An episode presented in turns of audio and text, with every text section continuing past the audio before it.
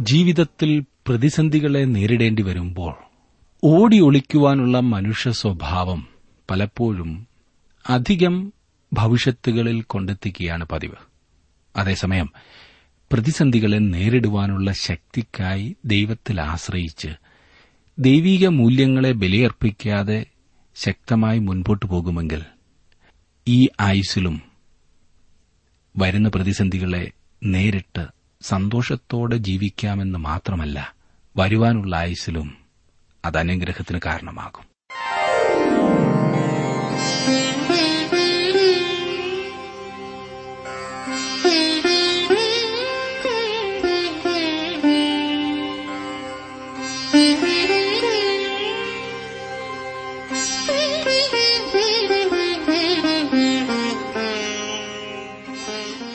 W ആറിന്റെ വേദപഠന class ആരംഭിക്കുകയാണ്. ജീവസന്ദേശം. ജീവസന്ദേശം വേദപഠന ക്ലാസുകളിലേക്ക് എല്ലാ പ്രിയ ശ്രോതാക്കളെയും സ്നേഹപൂർവം സ്വാഗതം ചെയ്യുന്നു. കാലിന് ദീപവും പാതയ്ക്ക് പ്രകാശവുമായ ദൈവത്തിന്റെ വചനം പഠിക്കുവാൻ അവസരം ഒരുക്കിത്തന്ന കാരുണ്യവാനായ കർത്താവിന് സകല മഹത്വവും അർപ്പിച്ചും നന്ദി കരേറ്റിയും. ഇന്നത്തെ വേദപഠന ക്ലാസ്സിലേക്ക് നമ്മെ തന്നെ ദൈവകരങ്ങളിൽ ഭരമേൽപ്പിക്കാം. പ്രാർത്ഥനയോടെ നമുക്ക് പഠിക്കാം. ഇന്നു മുതൽ നാം ഒരു പുതിയ പുസ്തകം പഠിക്കുവാൻ ആരംഭിക്കുകയാണ്. റൂത്തിന്റെ പുസ്തകം. ഇന്നത്തെ പാഠഭാഗം റൂത്തിന്റെ പുസ്തകം ഒന്നാമധ്യായം ഒന്നു മുതൽ നാല് വരെയുള്ള വാക്യങ്ങൾ. ബ്രദർ ജോർജ് ഫിലിപ്പ് പഠിപ്പിക്കുന്നു.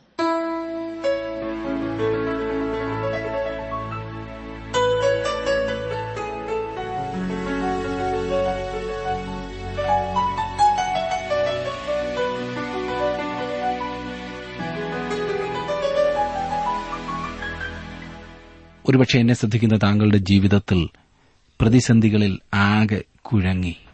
എന്തു ചെയ്യണമെന്നറിയാതെ നിരാശപ്പെട്ട് ഒരു പോം വഴി കാണാതെ മടുത്ത് മുഷിഞ്ഞ് കഴിയുകയായിരിക്കും താങ്കൾ.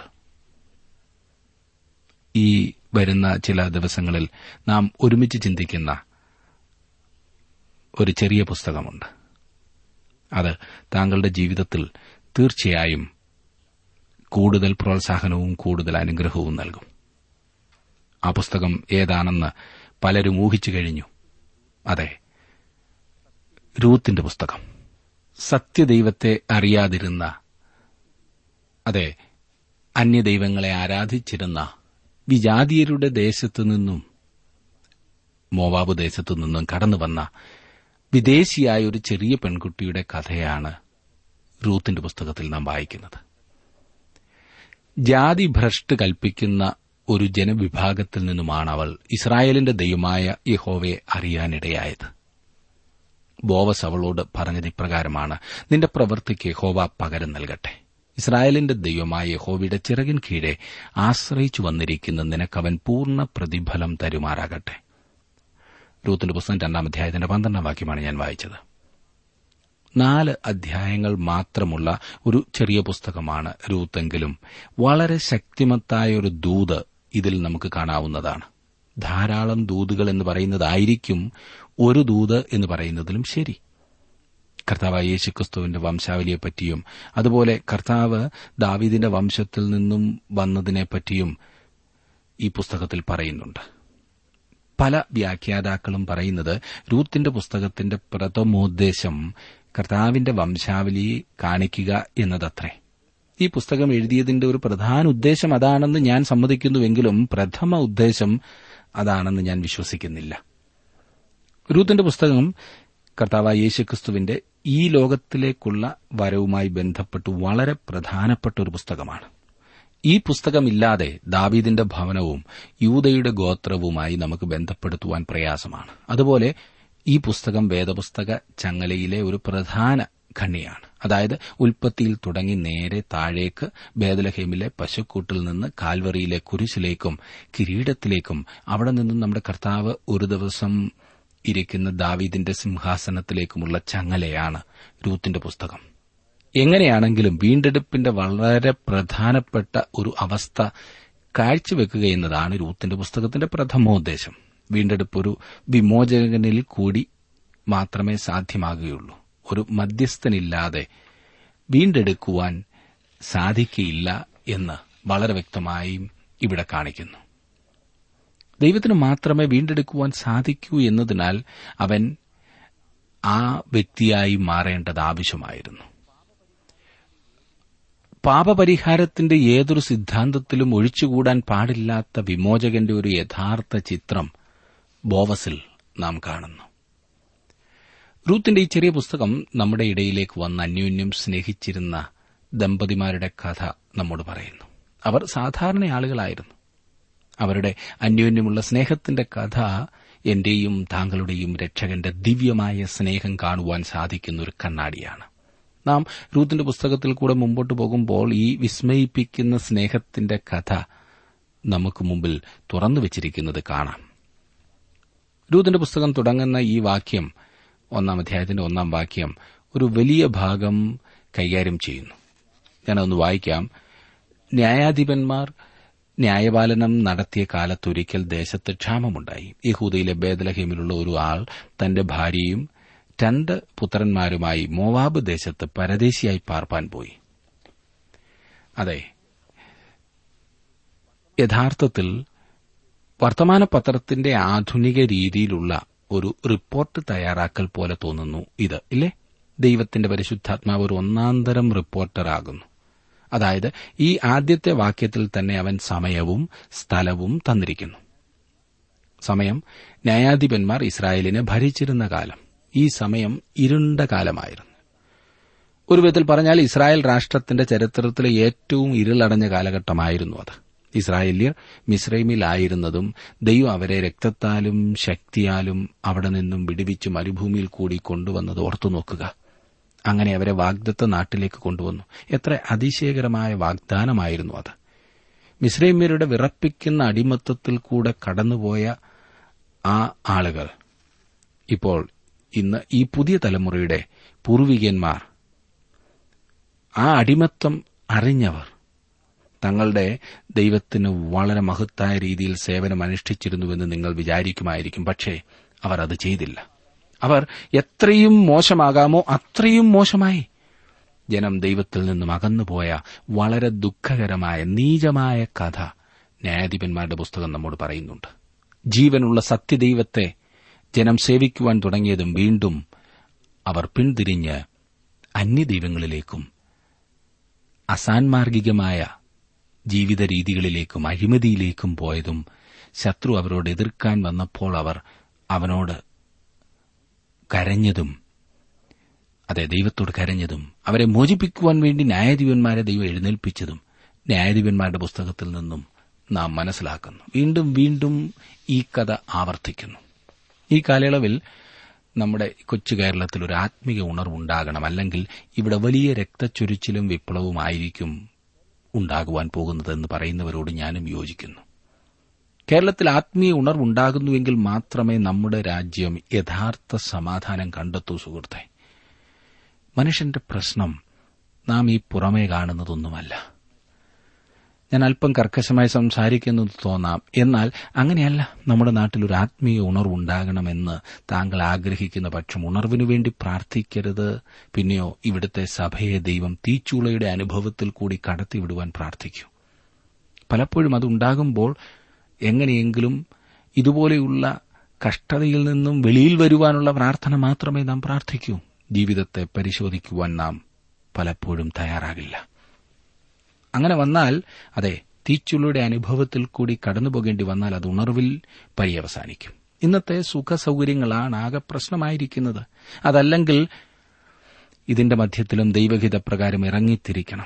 പീഡനം കഴിഞ്ഞ കാലങ്ങളിൽ ദൈവജനത്തിന്റെ മധ്യത്തിൽ വലിയ ആത്മീയ ഉണർവ് ഉണ്ടാക്കിയിട്ടുണ്ട്.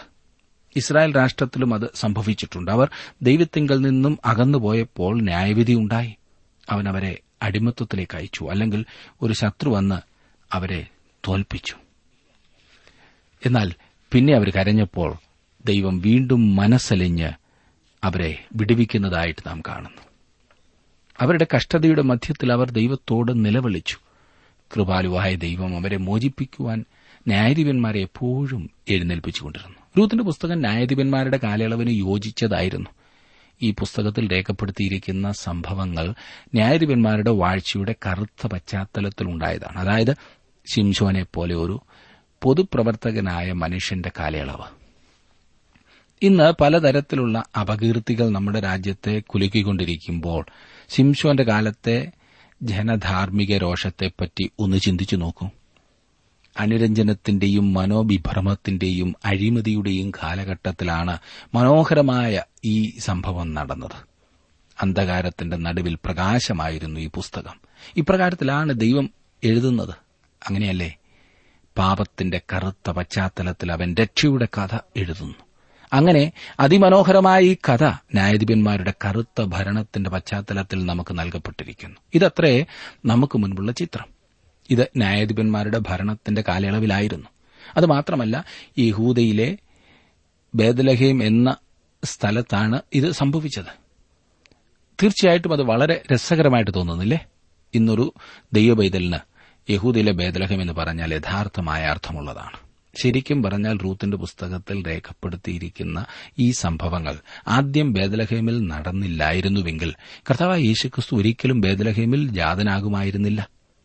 രൂത്തിന്റെ ഈ ചെറിയ പുസ്തകത്തിൽ ക്രിസ്തുവിന്റെ ജനനത്തിന്റെ സംഭവം രേഖപ്പെടുത്താൻ ആരംഭിച്ചിരുന്നു. വേദപുസ്തകത്തിന്റെ ഈ വിസ്മയകരമായ ഭാഗത്തുകൂടി കടന്നുപോകുമ്പോൾ ഈ സംഭവങ്ങളാണ് നമ്മെ ഉത്കണ്ഠാകുലരാക്കുന്നത്. യഹൂദയിലെ ബേദലഹിം എന്ന വാക്കിന്റെ അർത്ഥം വളരെ രസകരമാണ്. വാസ്തവത്തിൽ വേദപുസ്തകത്തിലെ ഓരോ പേരിനും അർത്ഥമുണ്ടല്ലോ. ബേദലഹിം എന്ന വാക്കിന്റെ അർത്ഥം അപ്പത്തിന്റെ ഭവനം എന്നതാണ്. യഹൂദയുടെ അർത്ഥം സ്തുതി എന്നതാണ്. അപ്പത്തിന്റെയും സ്തുതിയുടെയും വീട്ടിൽ താമസിക്കുക എന്നത് വളരെ അനുഗ്രഹീതമായി തോന്നുന്നില്ലേ? രൂത്തിന്റെ സംഭവം തുടങ്ങുന്നതും അവസാനിക്കുന്നതും അവിടെയാണ്. അവിടെയായിരുന്നു കർത്താവായ യേശുക്രിസ്തു ജാതനായത്. വേദപുസ്തകത്തിലെ പേരിനെല്ലാം പ്രത്യേകമായി പഴയ നിയമത്തിലെ പേരുകൾക്കെല്ലാം നിശ്ചയമായ അർത്ഥമുള്ളതാണ്. പക്ഷേ പല പേരുകളുടെയും അർത്ഥത്തിന്റെ ശരിയായ പരിഭാഷ ഇല്ലാത്തതിനാൽ നമുക്ക് വലിയൊരു വിഭാഗം അർത്ഥങ്ങൾ നഷ്ടമാകുന്നുണ്ട്. ഏതായാലും വേദപുസ്തകത്തിന്റെ ചില വിവർത്തനങ്ങളിൽ കുറെ പേരുകളുടെയെങ്കിലും അർത്ഥങ്ങൾ വിശദീകരിച്ച് നമുക്ക് കിട്ടിയിട്ടുണ്ടല്ലോ. ഈ രീതിയിലുള്ള ദൃഷ്ടാന്തങ്ങൾ ഉള്ളതിനാൽ ഈ അർത്ഥങ്ങൾ ദൈവവചനത്തിന്റെ അർത്ഥവ്യാപ്തി വർദ്ധിപ്പിക്കുന്നു. യഹൂദയിലെ ബേദലഹീമിലുള്ള ഏതോ ഒരു മനുഷ്യൻ തന്റെ ഭാര്യയും രണ്ട് പുത്രന്മാരുമൊത്ത് മോവാബ് എന്ന ദേശത്ത് പരദേശിയായി താമസിക്കുവാൻ പോയി. അപ്പത്തിന്റെയും സ്തുതിയുടെയും വീട്ടിൽ പാർത്തുകൊണ്ടിരുന്ന സമയത്താണ് ആ മനുഷ്യൻ മോവാബിൽ പരദേശിയായി പാർക്കാൻ പോയത്. ദൈവജനത്തിൽ മോവാബിനെപ്പറ്റി ചില രസകരമായ കാര്യങ്ങളുണ്ട്. നൂറ്റിയെട്ടാം സങ്കീർത്തനത്തിന്റെ ഒൻപതാം വാക്യത്തിൽ പറഞ്ഞിരിക്കുന്നത് മോവാബ് എനിക്ക് കഴുകുവാനുള്ള വട്ടക എന്നാണ്. അതാണ് ദൈവം മോവാബിനെ പറ്റി പറഞ്ഞിരിക്കുന്നത്. അതായത് ദൈവത്തിന് കഴുകാനുള്ള വട്ടക. മോവാബ്യർ പുറംതള്ളപ്പെട്ട ഒരു ജാതിയായിരുന്നു. അവർക്ക് വളരെ ദയനീയകരമായ അധമമായ ഒരു തുടക്കമായിരുന്നു ഉണ്ടായിരുന്നത്. വളരെ ഹീനമായ തുടക്കം. മോവാബിന് ദൈവത്തിന്റെ വചനത്തിൽ ഒരു ഉയർന്ന സ്ഥാനമില്ലായിരുന്നു. ദൈവം മോവാബിനെപ്പറ്റി പറഞ്ഞിരിക്കുന്നത് ഒരു തരത്തിൽ വ്യാഖ്യാനിച്ചാൽ മോവാബ് എന്റെ ചവിറ്റുകുട്ട എന്നതാണ്. ഒരു നിമിഷം നിങ്ങളിത് നോക്കുമോ? ഇവിടെ ഒരു കുടുംബം ഒരു മനുഷ്യൻ തന്റെ ഭാര്യയെയും ആൺകുഞ്ഞുങ്ങളെയും കൂട്ടി മോവാബിലേക്ക് പോകുന്നു. അപ്പത്തിന്റെയും സ്തുതിയുടെയും വീടുപേക്ഷിച്ച് എച്ചിൽ പാത്രത്തിൽ നിന്നും അവർ ഭക്ഷിക്കുവാൻ പോകുന്നു. ഇതിനു മുമ്പ് ഇങ്ങനെയുള്ള ഒരു കഥ നിങ്ങൾ കേട്ടിട്ടുണ്ടോ? അതെ സമ്പന്നതയുടെ നടുവിൽ നിന്നും അതുപേക്ഷിച്ച് ദാരിദ്ര്യത്തിന്റെ പടുകുഴിയിലേക്ക് പോകുന്ന കഥ. അത് കർത്താവായ യേശുക്രിസ്തു നമ്മോട് പറഞ്ഞ മുടിയൻപുത്രന്റെ ഉപമ. ഇപ്പോൾ നിങ്ങൾ ഓർക്കുന്നു എന്നെനിക്കറിയാം. അവൻ സമ്പന്നമായ തന്റെ പിതാവിന്റെ ഭവനം ഉപേക്ഷിച്ച് വളരെ അലഞ്ഞു തിരിഞ്ഞ് വിശന്നു വലഞ്ഞ് വയറ് നിറയ്ക്കുവാൻ നിവൃത്തിയില്ലാതെ പന്നികളുടെ ആഹാരം ഭക്ഷിച്ചു വയറ് നിറയ്ക്കേണ്ടി വന്ന ആ ഗതികേട് എനിക്ക് തോന്നുന്നില്ല നമ്മുടെ കർത്താവ് ഈ കഥ ഉണ്ടാക്കി പറഞ്ഞതാണെന്ന്. യഥാർത്ഥത്തിൽ ഉപമകൾ കർത്താവ് ഉണ്ടാക്കിയതാണെന്ന് എനിക്ക് തോന്നുന്നില്ല. അവൻ പറഞ്ഞ ഉപമകളെല്ലാം ശരിക്കും നടന്ന സംഭവങ്ങൾ ആയിരുന്നുവെന്നാണ് എനിക്ക് മനസ്സിലാക്കുവാൻ കഴിയുന്നത്. ചിലപ്പോൾ ആ സമയങ്ങളിൽ അവന്റെ ഉപമയിലെ പോലെ ധാരാളം ആളുകൾ ഉണ്ടായിരുന്നിരിക്കാം. അന്നു മുതൽ ഇന്നുവരെ ലക്ഷക്കണക്കിന് ആളുകളുടെ ജീവിതത്തിൽ ഈ കഥ ആവർത്തിച്ചുകൊണ്ടിരിക്കുന്നു. തന്റെ ഭവനം ഉപേക്ഷിച്ചോടിപ്പോയ ഒരു യുവാവിനെ ഒരിക്കൽ ഞാൻ കാണാനിടയായി.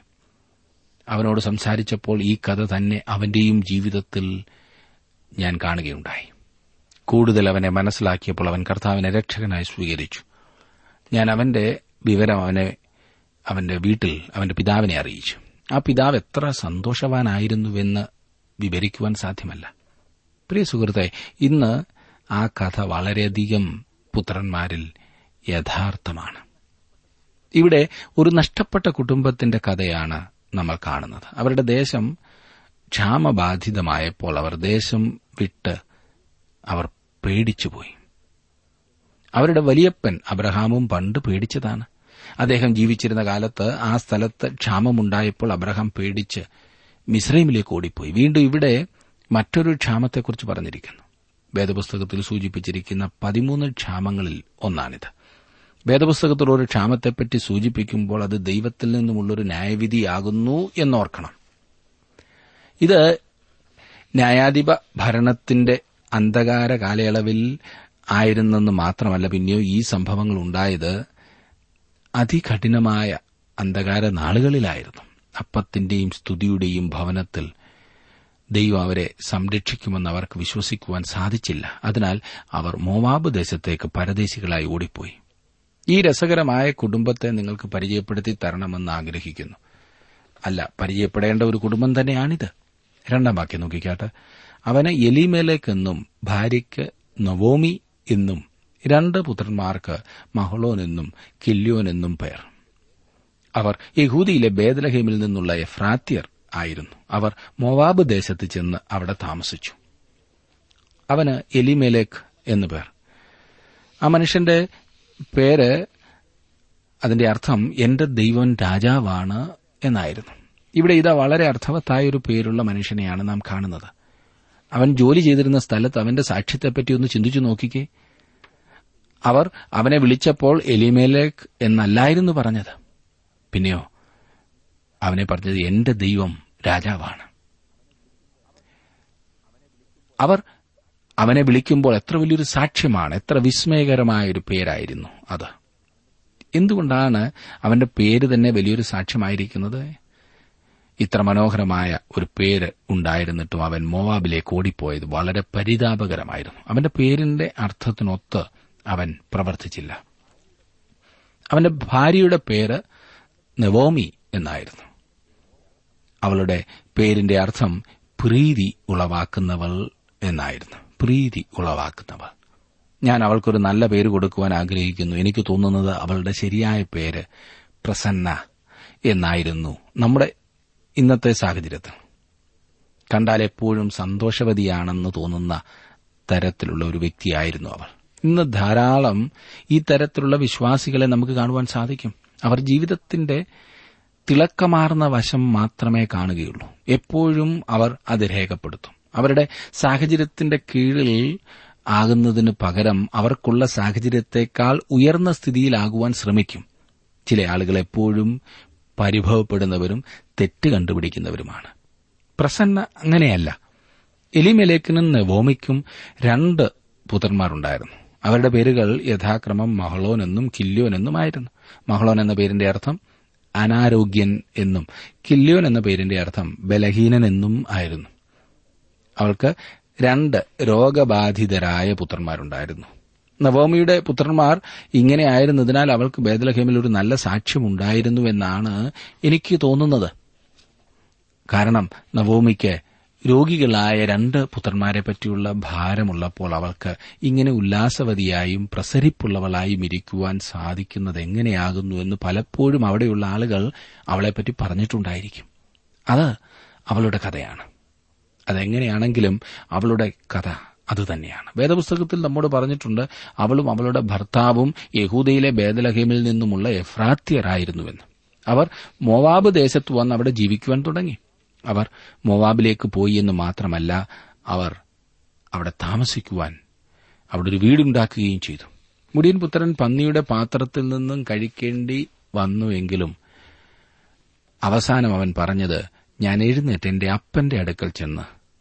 ചിലപ്പോൾ ഒരു മുടിയൻ പുത്രൻ പന്നിയുടെ കൂട്ടത്തിൽ നാളുകൾ കഴിയും. നിർഭാഗ്യവശാൽ ഈ കുടുംബത്തിനും പന്നിയുടെ കൂടെ വളരെ നാളുകൾ കഴിയേണ്ടി വന്നു. ഒരു വിശ്വാസി തന്റെ കുടുംബത്തിന് അഥവാ ഒരു ദൈവപൈതലിന് ദൂരദേശത്തേക്ക് ഓടിപ്പോകുവാൻ ഇടയായാൽ എന്ത് സംഭവിക്കുമെന്ന് നിങ്ങൾക്കറിയാമോ? എപ്പോഴും അവർക്ക് ദൂരദേശത്ത് ചാട്ട കൊണ്ടുള്ള അടിയായിരിക്കും കിട്ടുന്നത്. മുടിയൻപുത്രൻ തന്റെ പിതൃഭവനത്തിലേക്ക് തിരികെ വന്നപ്പോൾ എന്റെ സ്വത്തുക്കൾ അനാവൃതമാക്കിയ ഇവനെ ഞാൻ ഇഞ്ചിഞ്ചായി അടിച്ച് ഒരു പാഠം പഠിപ്പിക്കുമെന്ന് പറഞ്ഞ് തന്റെ വേലക്കാരെ കൊണ്ട് ചാട്ടവാർ എടുപ്പിക്കാമായിരുന്നു അപ്പന് പക്ഷേ ആ സ്നേഹനിധിയായ പിതാവ് അതല്ലായിരുന്നു ചെയ്തത്. ആ പിതാവ് ആ മകനെ കെട്ടിപ്പിടിച്ച് ചുംബിച്ചു. ആ പിതാവ് തന്റെ ദാസന്മാരോട് പറഞ്ഞത് തടിപ്പിച്ച കാളക്കുട്ടിയെ അറുക്കാനും മേൽത്തരമായ അങ്കി കൊണ്ടുവന്ന് അവനെ ധരിപ്പിക്കുവാനുമാണ്. ഇന്ന് പല വിശ്വാസികളും ചിന്തിക്കുന്നത് ദൈവം വളരെ പരുഷവും കർക്കശവുമായ ഒരു പിതാവാകുന്നു എന്നാണ്. അവനിലേക്ക് തിരികെ ചെന്നാൽ അവൻ നിങ്ങളെ സ്വീകരിക്കുകയില്ല ശിക്ഷിക്ക മാത്രമേ ചെയ്യുകയുള്ളൂ എന്നാണ് പലരും ചിന്തിക്കുന്നത്. പ്രിയ സുഹൃത്തെ അവൻ നിങ്ങളെ ചാട്ടവാറുകൊണ്ട് അടിക്കുകയില്ല. ചാട്ടവാറുകൊണ്ടുള്ള അടി നിങ്ങൾക്ക് ദൂരദേശത്ത് നിന്നാണ് കിട്ടുന്നത്. മുടിയൻ പുത്രന് അടി കൊണ്ടത് ദൂരദേശത്ത് നിന്നുമാണ്. ഞാൻ നിങ്ങളോട് പറയട്ടെ അവന് അവിടെ നിന്നും വളരെ കഠിനമായ അടി കിട്ടി. ഇവിടെ ഈ കുടുംബത്തെ അകത്തെ മുറിയിലേക്ക് കൊണ്ടുപോകുന്നു. അതായത് പരദേശത്ത് അന്യദേശത്ത് അവർക്ക് കഠിനമായ അടി കിട്ടുവാൻ പോകുന്നു. പക്ഷേ അവരുടേത് ഉത്കൃഷ്ടമായ ഒരു കുടുംബമാണ്.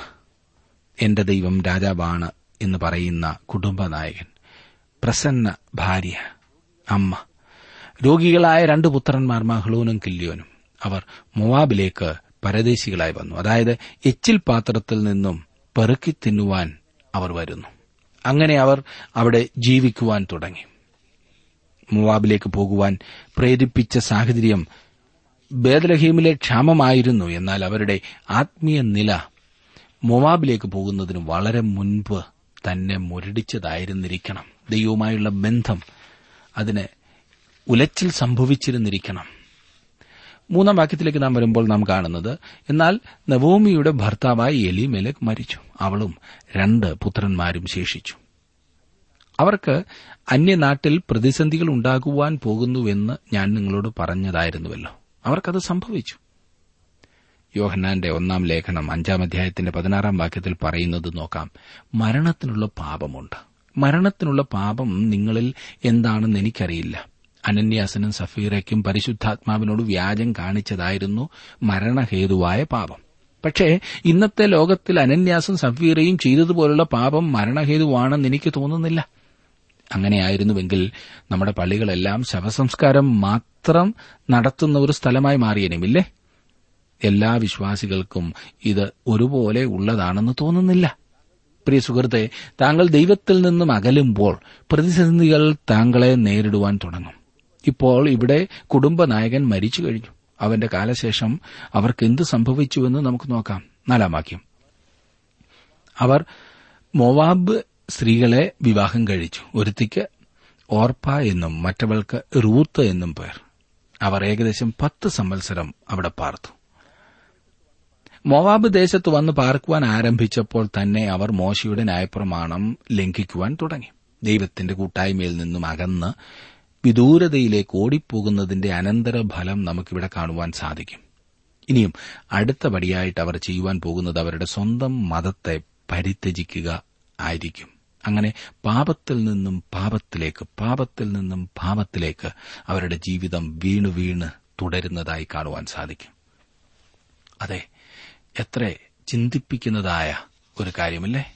പാപവുമായി നാം ഇടപഴകുമ്പോൾ പ്രതീക്ഷിക്കുന്നതിലും അധികം ഭവിഷ്യത്തുകൾ വന്നുകൂടും. ദൈവവുമായുള്ള കൂട്ടായ്മ നഷ്ടപ്പെടുമ്പോൾ ഉണ്ടാകുന്ന മറ്റൊരു പരിണിത ഫലമാണ് പാപവുമായുള്ള വേഴ്ച. മോവാബ്യ സ്ത്രീകളെ വിവാഹം കഴിച്ചതിലൂടെ നവോമിയുടെ മക്കൾ ദൈവകൽപ്പന ലംഘിക്കുകയാണ് ചെയ്തത്. ഒരു പാപം മറ്റൊരു പാപത്തിന് വഴിതെളിയിക്കും എന്ന് മറക്കരുത്. സ്വന്തം ഹിതപ്രകാരം സമൃദ്ധി അന്വേഷിച്ച് മൊവാബിലേക്ക് ഇറങ്ങിപ്പോയ എലിമേലേക്കും കുടുംബവും പരിപാടികൾ മാറ്റി. പരദേശവാസമല്ല. സ്ഥിരവാസമാണ് മോവാബിൽ ചെയ്യേണ്ടതെന്ന് തീരുമാനിച്ചപ്പോൾ എലിമേലേക്ക് മരിച്ചു. ദൈവവഴികളിൽ നിന്നും അകന്ന് സുഖത്തിനും ലോകത്തിലെ സമൃദ്ധിക്കും വേണ്ടി ഓടുന്ന പലരും തങ്ങളുടെ ധൃതിയിൽ പാപത്തിൽ നിന്ന് പാപത്തിലേക്ക് കുതിച്ചു ചാടിക്കൊണ്ടിരിക്കുകയാണ്. കുടുംബനാഥന്റെ മരണം അവരുടെ നിലപാടിനെ പുനഃപരിശോധന ചെയ്യുവാൻ സഹായിച്ചില്ല. ഈ ചവറ്റുകൊട്ടയിൽ നിന്ന് തന്നെ ജീവിതം തുടരുകയാണ്. മടങ്ങിപ്പോകാനായി നവോമി തീരുമാനിക്കുകയോ മക്കളെ ആ നിലയിൽ ഉത്സാഹിപ്പിക്കുകയോ ഒന്നും ചെയ്തില്ല എന്ന് മാത്രമല്ല പിതാവിന്റെ മരണം മോവാബ്യ യുവതികളെ വിവാഹം ചെയ്യാനുള്ള ഒരു ലൈസൻസായും അവർ അംഗീകരിച്ചു. ശ്രദ്ധിക്കണം ഇവിടെ പറഞ്ഞിരിക്കുന്നത് അവർക്കത് സംഭവിച്ചുവെന്നാണ്. അന്യ സ്ത്രീകളെ വിവാഹം ചെയ്യുവാൻ പാടില്ല എന്ന യഹൂദ നിയമം അവർ മറന്നുകളഞ്ഞു. അവർ മോവാബിൽ നിന്നും ഭാര്യമാരെ തെരഞ്ഞെടുത്തു.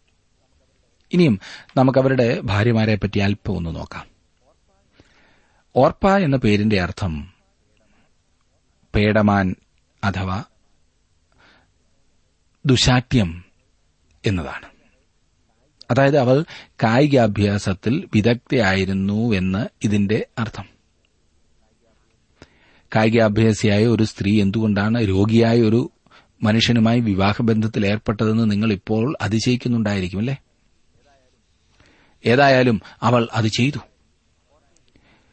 ഓർപ്പയെ പരിചയപ്പെട്ടല്ലോ. ഇനി നാം ശരിക്കും പരിചയപ്പെടാൻ താൽപര്യമുള്ള രൂത്തിനെ നോക്കാം. രൂത്ത് എന്ന പേരിന് ഏകദേശം പത്ത് വ്യത്യസ്ത അർത്ഥങ്ങൾ എനിക്ക് പറയുവാൻ സാധിക്കും. സൗന്ദര്യം വ്യക്തിത്വം തൃപ്ത സ്നേഹിത എന്നൊക്കെ ഇതിനർത്ഥമുണ്ട്. അവളുടെ പേരിന് ഇത്ര മനോഹരമായ അർത്ഥങ്ങൾ മാത്രമല്ല അവൾക്ക് ഈ സവിശേഷതകളൊക്കെ ഉണ്ടായിരുന്നു. കർത്താവായ യേശുക്രിസ്തു അവളുടെ വംശ പരമ്പരയിൽ നിന്നും ഉണ്ടായതിനാൽ എനിക്ക് തോന്നുന്നത് നിങ്ങളെല്ലാവരും അവളുമായി സ്നേഹബന്ധത്തിലാകുമെന്നാണ്. മറ്റൊരു വാക്കിൽ പറഞ്ഞാൽ കർത്താവായ യേശുക്രിസ്തുവിന്റെ മനുഷ്യത്വത്തെ നോക്കിയാൽ അവന്റെ സിരകളിൽ കൂടി ഓടിക്കൊണ്ടിരുന്നത് ഈ റൂത്തിന്റെ അതേ രക്തമായിരുന്നു. നമ്മൾ അവളുമായി പരിചയപ്പെടുവാൻ പോകുകയാണ്. മോവാബ് ദേശത്ത് വെച്ച് അവൾ മഹ്ളൂനുമായി വിവാഹബന്ധത്തിലേർപ്പെട്ടു ഞാൻ അവൾക്ക് മറ്റൊരു പേര് കൊടുത്തു. അവളെ ആ പേരിൽ വിവരിക്കുവാനാണ് ഞാൻ ആഗ്രഹിക്കുന്നത്. തീർച്ചയായിട്ടും ആകർഷണീയമായ എന്ന വാക്കായിരിക്കും അവളെപ്പറ്റി വിവരിക്കുവാൻ ഏറ്റവും യോജിച്ച വാക്ക്. ഇത്ര മോഹിപ്പിക്കുന്ന സൗന്ദര്യമുള്ളൊരു സ്ത്രീ രോഗിയായ ഒരു പയ്യനുമായി വിവാഹബന്ധത്തിൽ ഏർപ്പെടുവാനുണ്ടായ സാഹചര്യം എന്താണെന്ന് മനസ്സിലാക്കുവാൻ ആദ്യം ബുദ്ധിമുട്ടായി തോന്നുന്നുണ്ടെങ്കിലും പുറകാലെ അതിന്റെ കാരണം നമുക്ക് മനസ്സിലാക്കുവാൻ സാധിക്കും. ദൈവത്തിന്റെ വഴികൾ എത്ര അനുഗ്രഹിക്കപ്പെട്ടതാണല്ലേ? മുൻപോട്ട് പഠിക്കുമ്പോൾ നമുക്കത് കൂടുതലായി കാണുവാൻ സാധിക്കും. ദൈവത്തിന്റെ ആത്മാവ് അതിനായി താങ്കളെ സഹായിക്കട്ടെ.